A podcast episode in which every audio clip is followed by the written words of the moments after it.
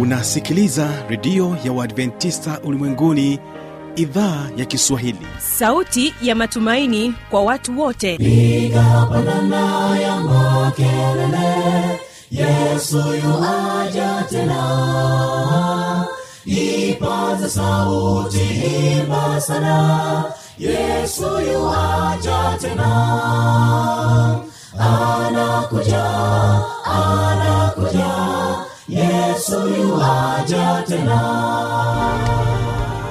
Hii ni sauti ya matumaini kwa watu wote. Inayokujia kupitia redio ya uadventista ulimwenguni awr toka kila kona ya dunia tunasikia vita njaa maafa. Hivyo washiria marejeo ya mwokozi. Piga panda ewe mlinzi yesu yuwaja tena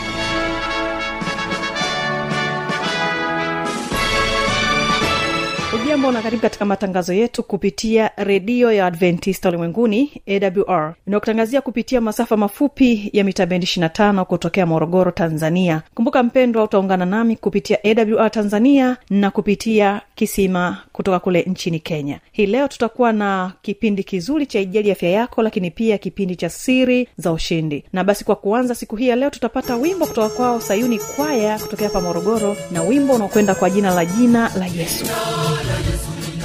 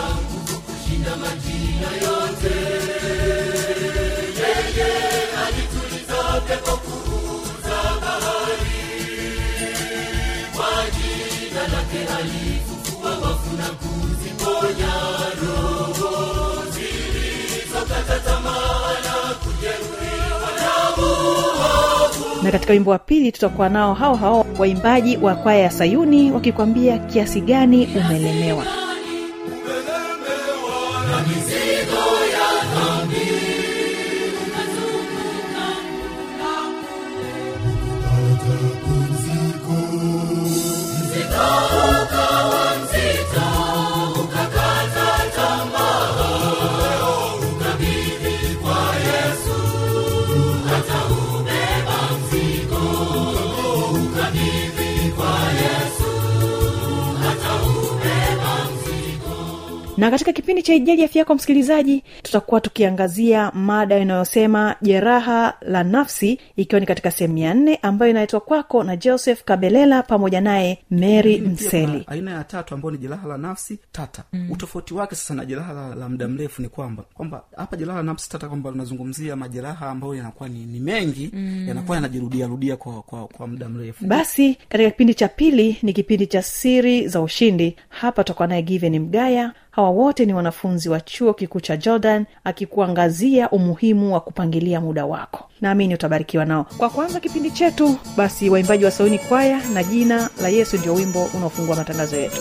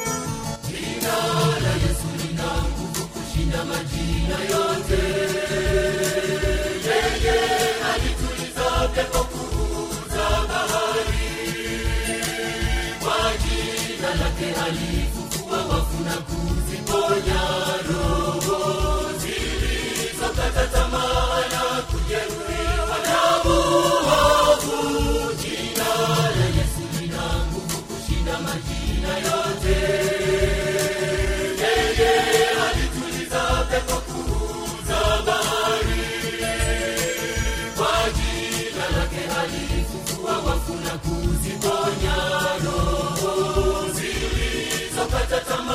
na kujeruhiwa na muovu. Jina la Yesu la thamani kuliko majina yote, ni tumaini la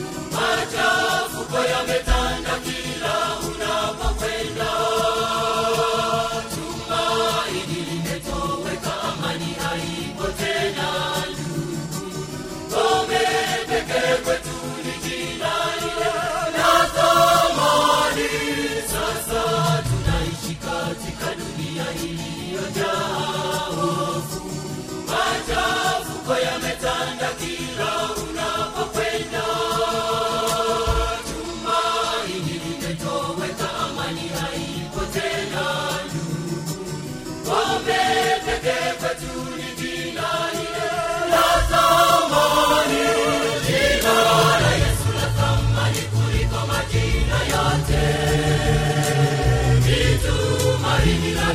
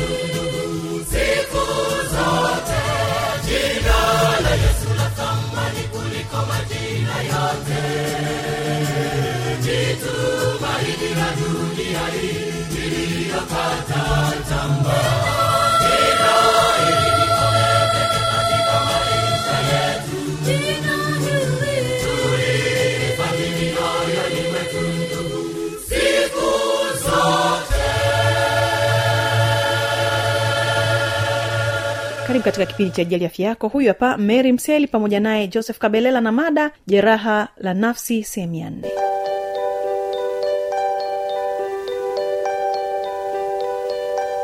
pia kuna aina ya tatu ambayo ni jeraha la nafsi tata. Mm. utofauti wake sasa na jeraha la, la muda mrefu ni kwamba kwamba hapa jeraha la nafsi tata kwamba unazungumzia majeraha ambayo yanakuwa ni, ni mengi mm. yanakuwa yanajirudiarudia kwa kwa, kwa muda mrefu.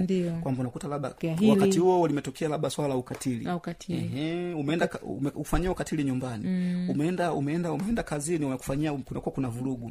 Umerudi- kidogo nasikia ajali imetokea sijui ndugu yangu gani kwa hiyo hafu matukio hayo yakawa yana- yanajirudia rudia siku baada ya siku siku baada ya siku mm. hapo ndo tunaweza tukasema kwamba hili ni jeraha La nafsi nafsi, ambalo ni tata. tata, au complex trauma, Trauma. kwa lugha ya kiingereza lakini kwa kuongezea pia kuna jeraha la nafsi kwa njia ya kushuhudia na kwa lugha ile ya kiingereza ina, inaitwa vicarious trauma na tunasema hii ni aina ya jeraha ambayo hutokea kwa mtu au watu baada ya kusikiliza au kushuhudia matukio ya watu wengine na hii tunasema inawatokea sana wale wataalam kama madaktari washauri na saa wanakuwa mda mwingi wao wanashuhudia yale matukio ya hatari hatari. Kwa mfano kama tulivyosema kipindi kile cha ajali ile ya moto iliotokea pale msambu. Ile ya, ya, ya, ya lori kuungua. Watu wengi waliungua wakapelekwa hospitalini. Kwa kwa ile hali ilikuwa ina, ina, ina, inaogopesha sana. Sasa ile hali ya kushuhudia wale watu wa jinsi vile walivyoungua kwanza walikuwa wengi na ni kitu ambacho sio cha kawaida. Kwa ile hali ambayo ile akishuhudia ndiyo japo yeye ni mhudumu wa afya lakini ile hali tu ya kushuhudia vile vitu vilikuwa vingi vingi ile inaweza akampelekea naye akawa amepata jeraha la nafsi mm. na hata pia kwa ushauri na saa mm. ushauri, ushauri na saha mm. na wenyewe pia wanaweza wakapata hii jeraha la nafsi vile ambavyo wanapata muda kusikiliza watu mbalimbali zile changamoto changamoto mbalimbali kwa hiyo inaweza kampelekea kupata jeraha la ndio lakini pia aina mm. nyingine ambayo mara nyingi huwa haisemwi mm. ni, ni jeraha la nafsi ambayo sasa eh, anakuwa nayo mtoto katika kipindi chake cha malezi kwamba hapa ni jeraha nafsi ambayo linazungumzia kwamba mtoto anakuwa anapitia au anaona anashuhudia mambo mengi katika kipindi chake cha ukuaji mm. kwamba wakati anaendelea kukua ni mambo mangapi yamekuwa yakitokea katika familia ambayo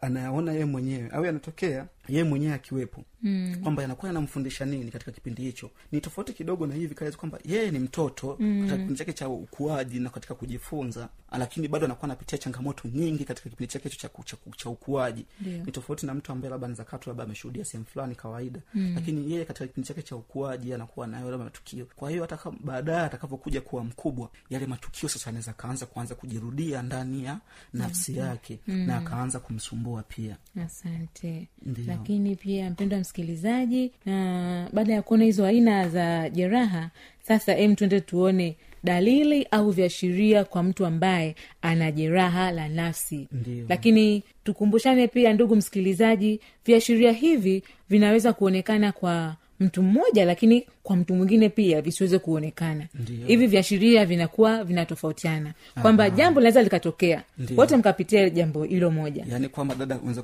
ajali. Mimi nawe tumepata ajali kwenye gari moja Ndiyo, si ndio? ndiyo. Ehe, mimi jambo likanisumbua Lakini mimi wewe lisinisumbue kabisa. wewe ukaonyesha dalili fulani kwamba jambo hilo halikusumbua lakini mimi nikaonyesha dalili kwamba hili jambo lina linanisumbua kwa namna tofauti. naam. Sasa twende tuone sasa hizi dalili au hivyo viashiria ambavyo vina vinaonekana. Kwanza kabisa tunasema huyu mtu anaweza akawa na huzuni. Ndio. Mtu huyu anaweza kuwa na hana furaha. Ndio ndio. Labda hapa tulivyoangalia kule labda vile baada ya kutengana. Watu baada ya kutengana yaba huenda yeye ndio kosa lilitokea lakini hakuwa na maana kwamba watu wat, watengane. Ndiyo kuna ile kuna kugombana kwa kwa dakika hiyo mkakasirika mkakorofishana ukasema haya tuachane tuachane. Lakini baada ya yule mtu kuondoka kuna kuna ile hali ina, inakurudia baadaye unakuwa huna furaha una huzuni. Kuna kuna baadhi ya ya matukio unakuwa una yakumbuka baba alikufanyia hivi yanakuwa yanakufanya unamkumbuka. Ndio lakini pia mm. Mtu anaweza kawa na wasiwasi eh, anakuwa ni mwoga anakuwa hawezi tena kujiamini katika kile anachokifanya eh. hata kama aliweza hata kama hilo jambo analiweza. Mm. anaweza akajiona hawezi tena kitu kwa sababu ya changamoto hii anakuwa anaipitia kwa wakati huo. Mm. anajiona mtu ambaye anakuwa na wasiwasi au shauku pia kwamba mm, nikifanya jambo hili nizekaa labda hivi. Lakini hii vyote ni kwa sababu tu ya changamoto ambayo anakuwa anaipitia. na mda mwingine anaweza ye mwenyewe asijijue. Ndio. Na pia kuna dalili nyingine au kiashiria kingine tunaweza kasema ni uchungu. Mtu huyu anaweza kuwa na hisia za maumivu yanayomuumiza moyo wake na kufanya anakosa amani. Labda kwamfano labda tulivyosema kwenye swala la ukatili. Anaweza akawa anafanyiwa ukatili ambao unamuumiza sana. Na yani ile hali ile hali anayofanyiwa anakuwa na uchungu yani unaomuumiza ni kiasi kwamba anashindwa kuelezea. Ndiyo, ndiyo. na sio hilo tu kuna mda mwingine mtu aweza akapata hasira za haraka kwa haraka. ndiyo, hasira za maanake hapa hisia za kulipuka. Mhm. Mhm. Umefanya tu jambo dogo amekasirika kupita kiasi. Mona kwa sababu mtu labda anaweza kaa tu amekosea labda kwa bahati mbaya jambo fulani. Mm. eh, labda tuchukulie kwa nyumbani labda mtu alikuwa anaosha vyombo. Mm, akavunja labda Eh, eh, au labda kikombe cha kawaida tena ni cha plastiki. Kimedondoka tu kwa bahati mbaya. Lakini jinsi ambavyo mzazi Anachukulia lile jambo. eh, jinsi atakavyoonyesha hasira zake. Ni tofauti na jinsi ambavyo ilikuwa. Mhm. au anakuwa ni mwepesi wa kukasirika pia. Eh, ndio. Kwa kwa hiyo katika kipindi hiki mtu huyo anakuwa na hasira za haraka sana mm. zinazomfanya ashindwe kuzuia na inaweza kumpelekea kupigana eh, au kuongea maneno makali. Sawa sawa. Lakini kuna kiashiria kingine na wanasema kinaitwa hofu. Ndio. Huyu mtu anakuwa na hofu. Ndiyo. anakosa matumaini. Ndio. Hofu hata ya, ya, ya anaweza akamwona mtu labda mtu fulani labda kutokana na tukio ambalo labda lilimtokea. Eh, anaanza kuhisi kama huyo mtu anaweza kanidhuru. huyo anaweza kanidhuru au kwa mfano kama kwenye swala la ajali. Labda alishapata ajali labda ya pikipiki au ya gari. Ndiyo. anahisi kwamba akipanda tena pikipiki atapata tena ajali. Kwa hiyo anakuwa na hofu ya, ya, ya kuendelea kutumia huo usafiri. Na mara nyingine hii hofu inaweza ikaenda mbali zaidi kwamba hata kama akisikia tu mlio wa, wa, wa, wa, wa, chombo, wa chombo pikipiki, kama ni gari kama ni pikipiki ana, ana, anaweza aka mapigo ya moyo kwanza yakaenda tofauti. Ndiyo ndiyo kwao hali hii inaweza ikawa inamsumbua.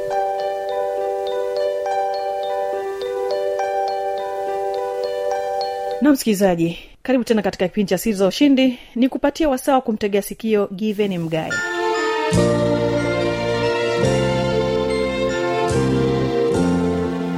Lakini mbinu ya pili tunasema ni weka vipaumbele kwenye utekelezaji wa kazi zako. Tuna maana ya kwamba sisi kama binadamu hatuna kazi moja. Tuna kazi nyingi. Tuna majukumu mengi. Sasa kuna wakati mtu anaweza kawa anapata ukakasi. Nianze na jukumu lipi? Nifuate na lipi? Sasa hii mbinu ama hii hatua inakupa fursa ya wewe ndugu msikilizaji wa hiki kipindi chetu pendwa ya kuweka vipaumbele vya majukumu yako.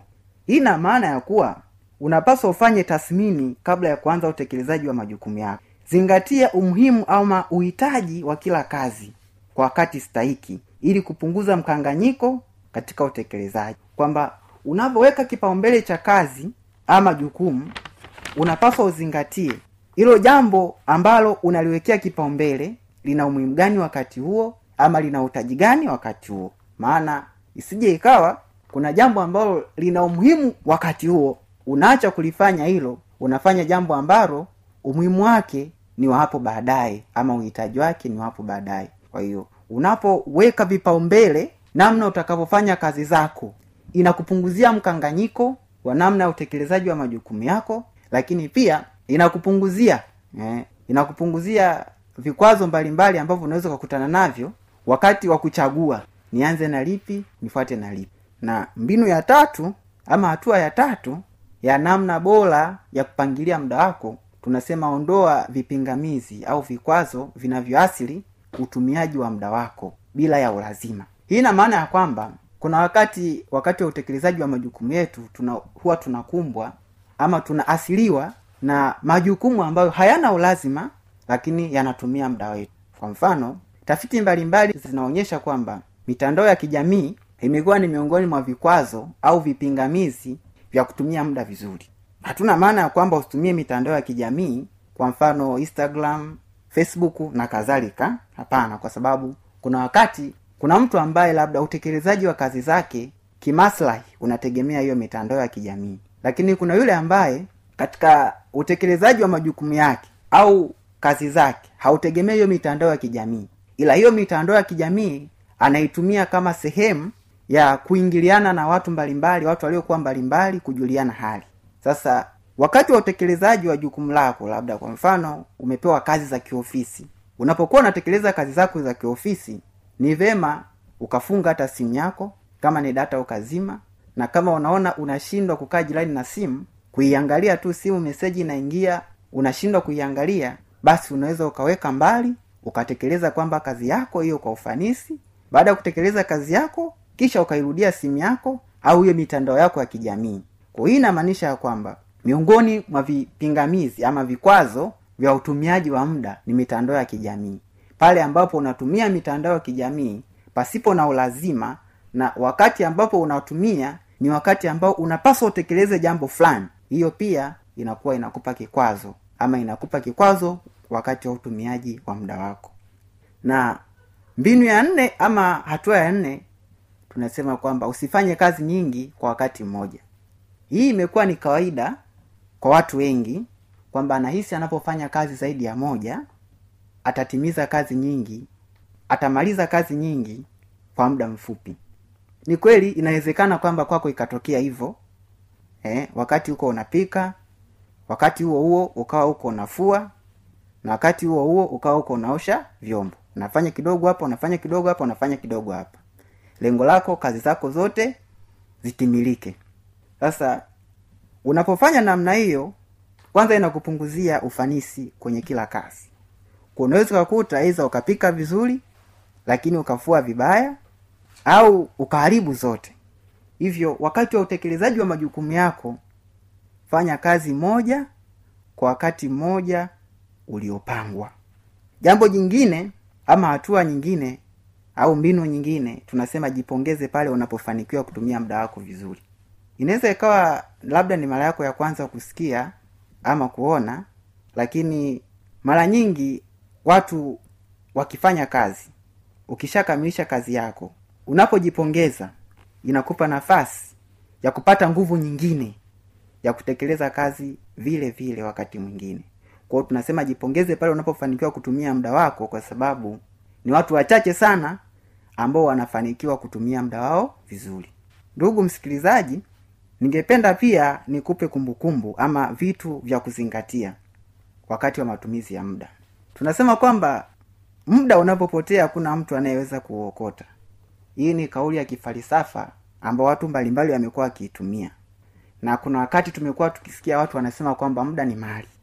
Kwao tunasema kwamba muda unapopotea hakuna mtu anayeweza kuuokota lakini pesa ikipotea yeyote anaweza kuiokota. Kwa hiyo inakupaswa utumie muda wako vizuri.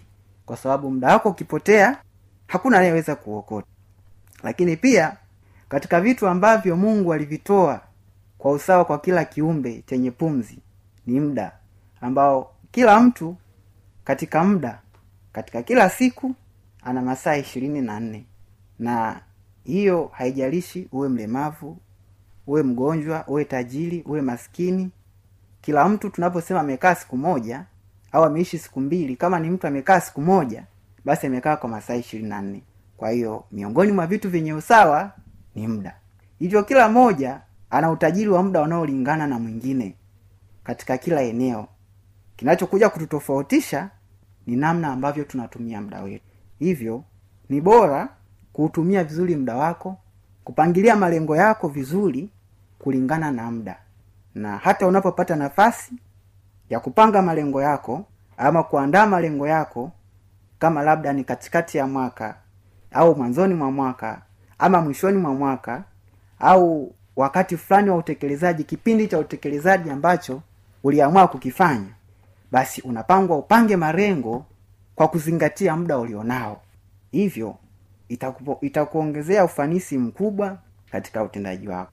Ndugu msikilizaji nipende kukushukuru kwa usikivu wako kwenye hiki kipindi chetu pendwa cha upangiliaji wa muda lakini mada yetu ambayo ilikuwa ni upangiliaji wa muda nipende kukukaribisha tena wakati mwingine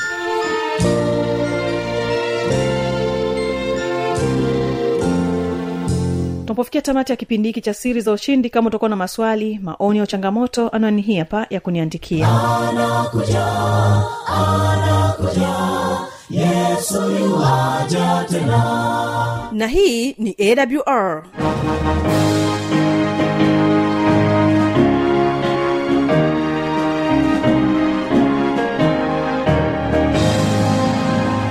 redio adventista ulimwenguni awr sanduku la posta 172 morogoro tanzania. Anwani ya barua pepe ni kiswahili at awr org.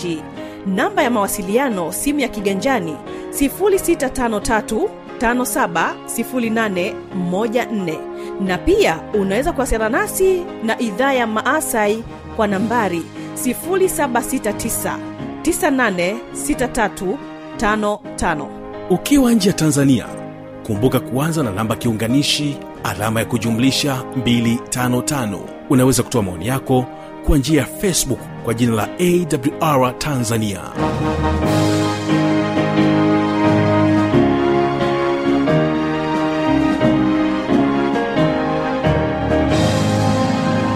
kesho ni biblia kujibu na napotoka hapa studio ni kuombe uweze kuwategea sikio waimbaji wa sayuni kwaya na wimbo kiasi gani umelemewa. Kweli msikilizaji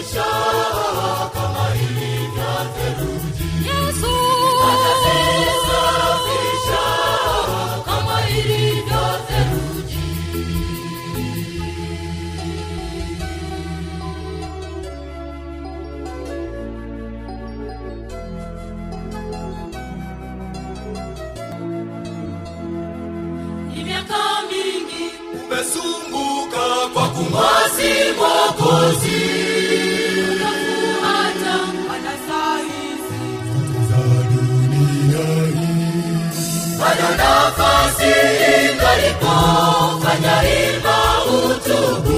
Leo yesu atasame dhambi zako rafiki. Leo yesu atasame dhambi zako rafiki. Miaka mingi umezunguka kwa kumwasi mwokozi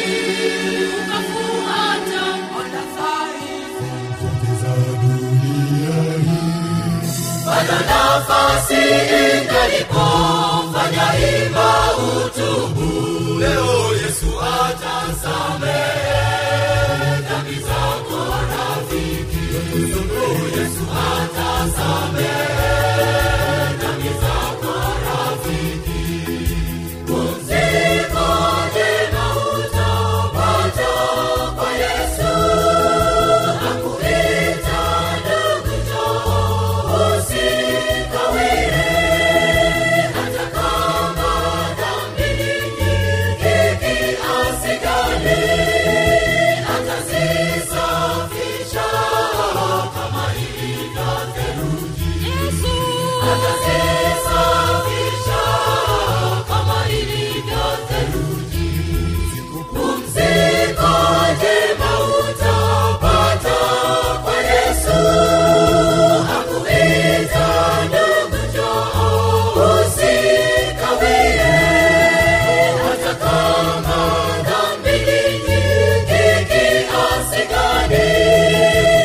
atazisafisha oh, kama ilivyo theluji. Atazisafisha